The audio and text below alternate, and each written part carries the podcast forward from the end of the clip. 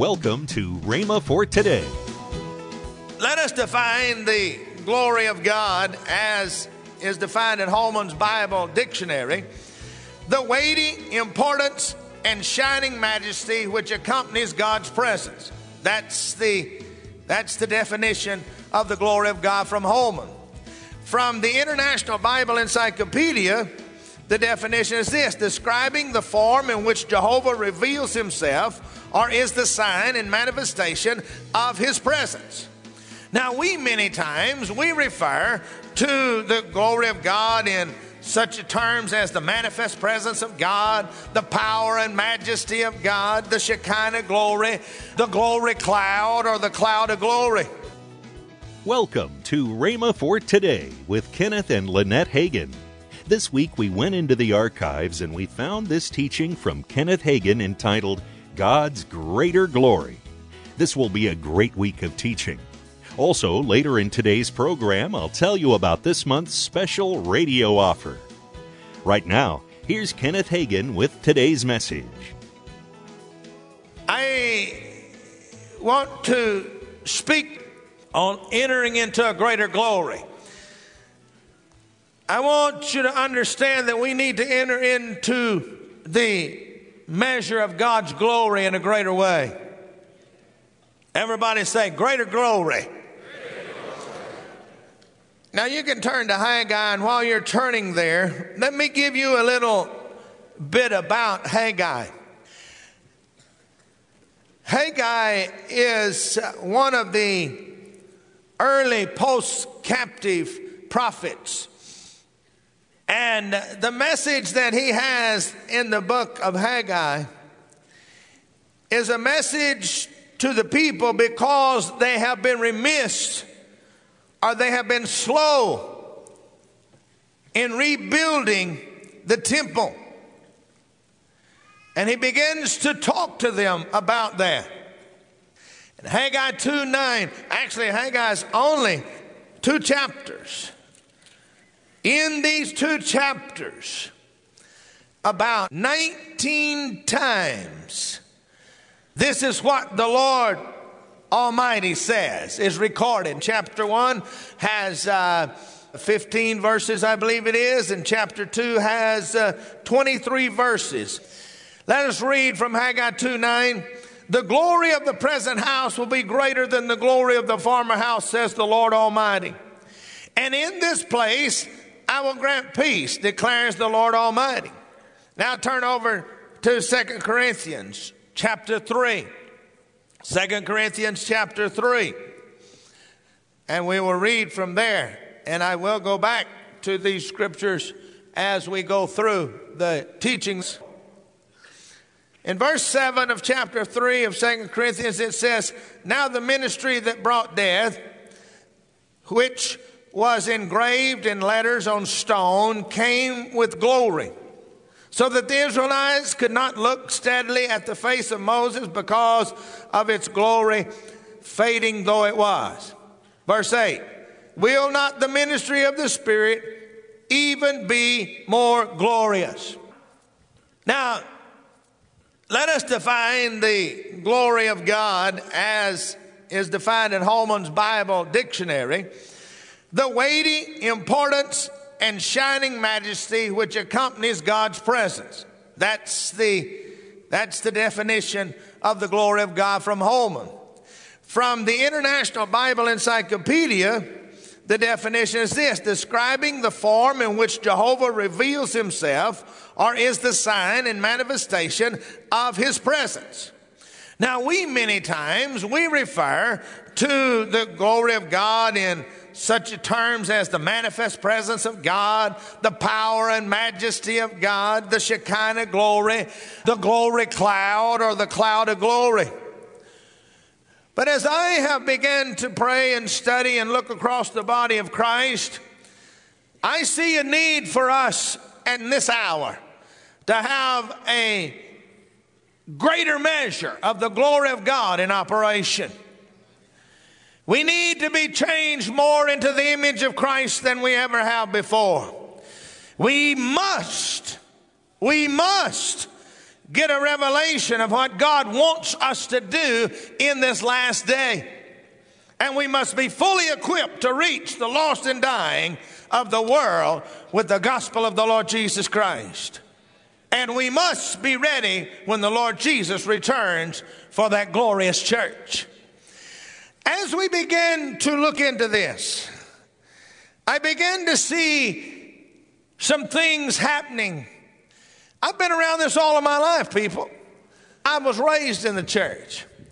I have watched some of our Pentecostal groups that were in the fire, and I have watched them become nothing, a shell of what they were in former years. I have been here since the charismatic renewal started. I was here when the strong faith movement was involved.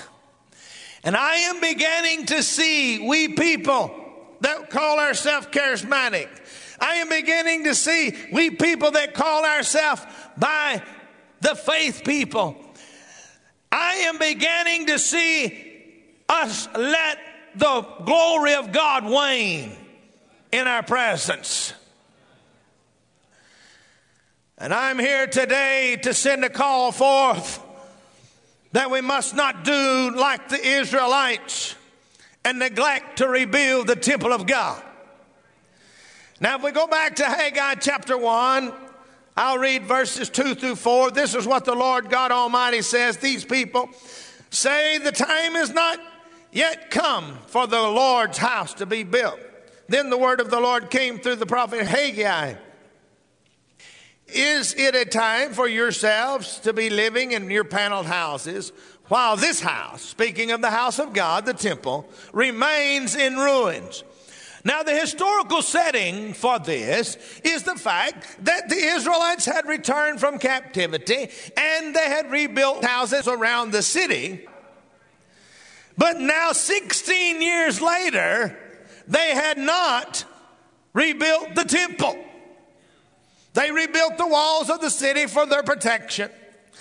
They evidently had rebuilt their houses because he says here, is it time for your, yourself to be living in paneled houses? Now, God is not against us living and having nice houses and having houses to live in, but I want to tell you something. It's more important that we build God's house, and unless we build God's house, we're never going to see the greater glory. They have become indifferent. These people become focused on themselves and their material things and put off rebuilding the house of God. If we're not careful in the charismatic move, we have become more involved with ourselves and more involved with the things that we can receive as the benefits of the blessing of God than we are about what this is all about, and that is reaching a world with the message that Jesus Christ gave his life that they might have life and have it more abundantly. I have something to say today, people. I am trying to open our eyes to the fact that if we are going to have the glory that will be greater than the farmer house, then there's some things we got to do about it. We can't just go with the status quo. We can't just rock along being satisfied with what we have. He says here in that ninth verse, the glory of the present house will be greater than the glory of the former house. And the only way that we're going to get a greater glory is to do something about it. We have to put a high priority on the things of God higher priority on the things of God than we do on our own material things. Now, don't get me wrong.